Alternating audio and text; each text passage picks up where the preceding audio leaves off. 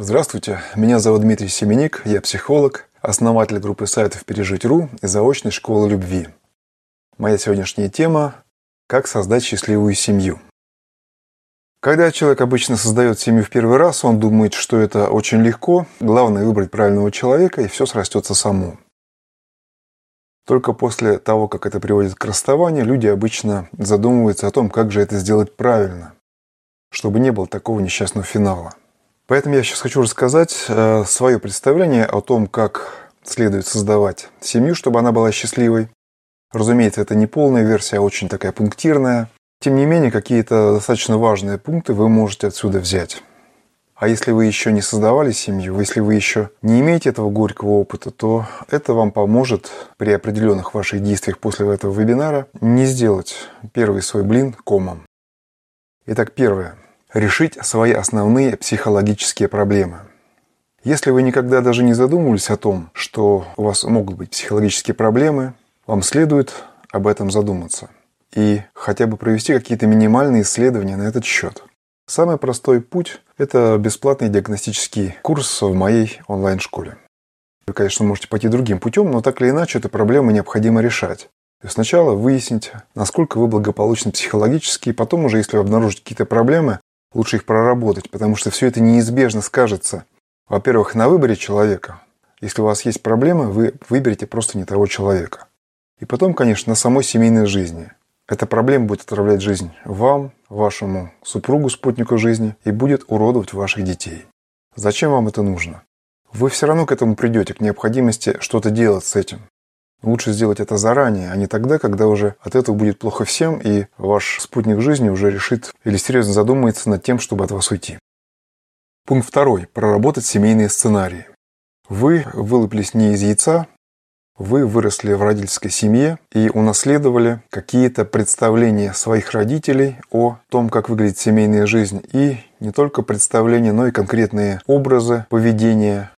Если вы выросли в семье, где было два человека, может быть, один из них не был родным отцом или родной матерью, но, по крайней мере, какие-то шаблоны поведения вы наверняка увидели и унаследовали их в себе. И они будут диктовать вам и выбор человека, и образ поведения и в добрачных отношениях, и в семейной жизни. Я приведу два самых простых и типичных примера. Первый пример – отношения с алкоголиком. Если у вас в роду были алкоголики, особенно если ваш отец или ваш отчим был алкоголиком, то вы видели образ алкогольной семьи, образ созависимости, и он отпечатался в вашем подсознании. И когда вы будете искать себе пару, то вас не будут привлекать нормальные люди, с которыми вы можете быть счастливы. Вас будет тянуть к таким же алкоголикам, независимо от вашего желания. Потому что именно такой образ семьи, когда женщина спасает мужчину, а мужчина с удовольствием погибает, является вашим образом семьи. И именно такой будет ваша семья, даже если этот алкоголик, которого вы найдете, не будет уже готовым алкоголиком. Он будет просто иметь предрасположенность. И когда он найдет вас, а вы найдете его, вот тогда-то все и закрутится. Тогда он начнет становиться настоящим алкоголиком. Женщины, которые не проработали эту проблему, которую они в себе несут, они раз за разом выходят замуж за алкоголика. Не стоит постоянно наступать на эти грабли. Не стоит даже один раз на них наступать, если вы можете этого не делать. Лучше заранее этот сценарий проработать. Примерно то же самое – это сценарий брака с гулякой, то есть с мужчиной, который постоянно изменяет, который не может хранить верность. Если у вас такой мужчина был в семье вашей родительской, отец это был или отчим, то опять-таки образ этой семьи запечатлевается в вас, и образ поведения женщины, то есть вашей матери, и ее, скажем так, неверие мужчинам, потому что этот опыт, он ставит под сомнение, а может ли вообще мужчина быть верным? Бывает ли брак построенный по-другому? Если вы этот сценарий не проработаете, опять-таки вы можете найти гуляку, вас будет тянуть гуляком, и вы будете, соответственно, также мучиться, страдать от неверности вашего супруга. Эти сценарии следует проработать. Эти и подобные, на самом деле, сценариев много. Необходимо вникнуть в эту тему, если вы знаете, что образ вашей родительской семьи является не идеальным, Если это не такая семья, где действительно муж и жена, любящие друг друга, верные друг другу, психологически здоровые, успешные в своей работе и хорошие родители своим детям, если этот образ не таков, то наверняка есть какие-то вещи, которые следует в себе проработать, чтобы не повторить тех ошибок, которые были в родительской семье. И не думайте, что если вы знаете эти ошибки и думаете, что этого уж со мной точно не случится, что я построю противоположную семью, что само собой у вас это получится. К сожалению, намерение это хорошее, но это сильнее вас, потому что зависимость со знаком минус, то есть что я построю все наоборот, это тоже зависимость, это тоже некий шаблон. И это тоже не совсем здоровая ситуация. Поэтому мало желания не повторить ошибки, необходима специальная психологическая проработка. Следующий пункт, третий. Оцените свою психологическую зрелость. Брак – это дело взрослых людей. Взрослого мужчины и взрослой женщины. Если вы еще инфантильны, значит вам рано создавать семью. Пункт четвертый. Решите, зачем вам семья. К сожалению, многие люди создают семью, потому что им плохо в одиночестве. Они несчастны в одиночестве, они чувствуют свою неполноценность и думают, что семья сделает их счастливыми или полноценными. Это огромная ошибка.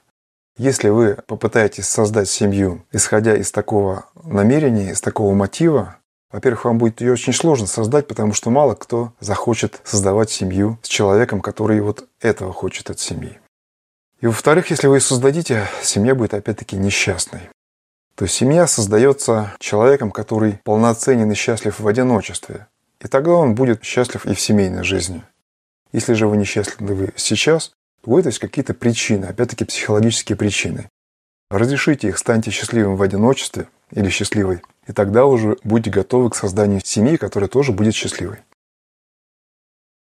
Пятый пункт. Задумайтесь над вопросом, умеете ли вы любить.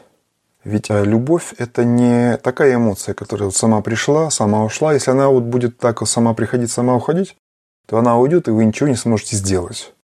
Через несколько месяцев или через пару лет вы спросите, а почему я с этим человеком, как я к нему отношусь, почему я его не люблю? Ах, пора искать нового. Если вы совершенно не умеете управлять своими эмоциями, если вы не научились любить осознанно, если вы не научились избавляться от того, что препятствует вам любить, а это большая эмоциональная работа над собой, большой путь взросления к тому, чтобы вы действительно могли свою любовь подогревать тогда, когда это нужно – и чтобы это была действительно любовь, а не какая-то больная страсть вроде любовной зависимости. Если вы не умеете любить, то наивно и беспочвенно думать, что любовь сама придет и сама всему вас научит и останется с вами навсегда. Нет, этого не произойдет.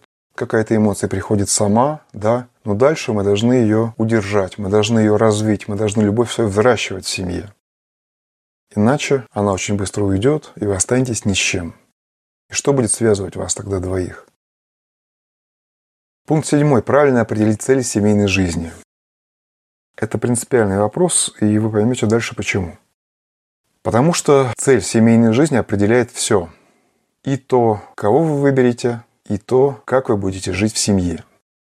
Если вы не знаете того, что является целью семейной жизни, то, собственно, вы ничего и не сможете создать. Потому что путь без цели не бывает успешным. Пункт следующий – это разобраться в том, как строить семью. Когда люди молодые создают семью, точнее не создают семью, а как бы заключают брак, и в итоге думают, что семья как-то вырастет сама. Мы вот в ЗАГСе бросили семечку, и дальше это растение будет расти само и радовать нас своими плодами. К сожалению, такого тоже не бывает. Семья скорее похожа на строительство дома. А строительство дома – дело непростое. Кто строил, тот знает. Нужно очень много чего знать и о особенностях конструирования, и архитектура, и разбираться в материалах, и в процессе строительства. Все это непросто. А семью строить ничуть не проще, чем дом. И если вы совершенно ничего не знаете об этом, если вы ничего, даже книжек правильных не прочитали на эту тему, то у вас нет шансов. Вы построите какую-то будку для собаки. Да и та рухнет очень скоро. Пункт следующий выбирать человека не только эмоциями, но и разумом.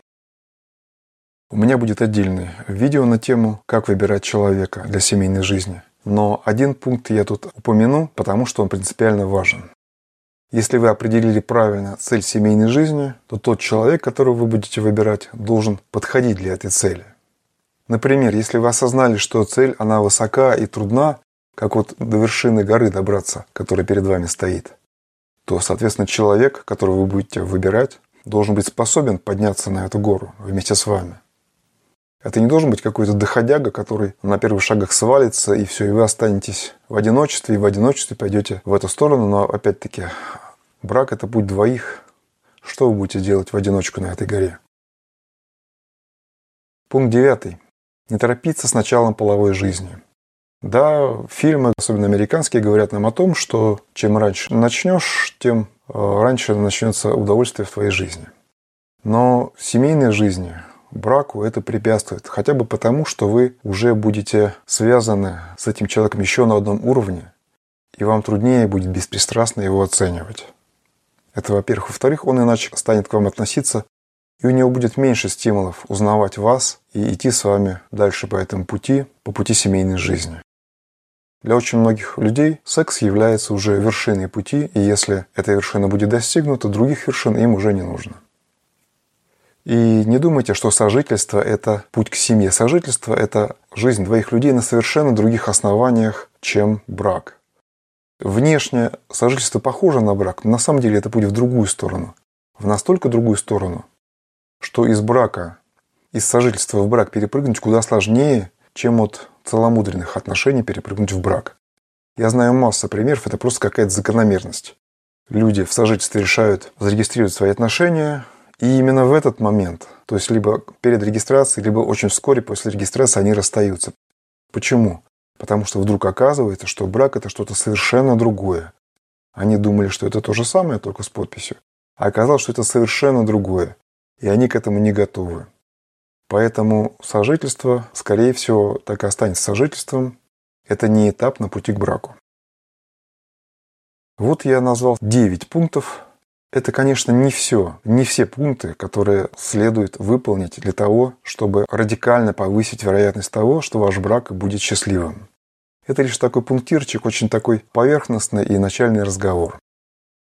Если вам это понравился, этот подход, и вы хотите его применить к себе, есть мой онлайн-курс от одиночества или сомнений к счастливой семье. В нем не 9 пунктов, а 90 пунктов, и, конечно, там уровень подробности, уровень проработки совершенно другой. Благодарю вас за внимание.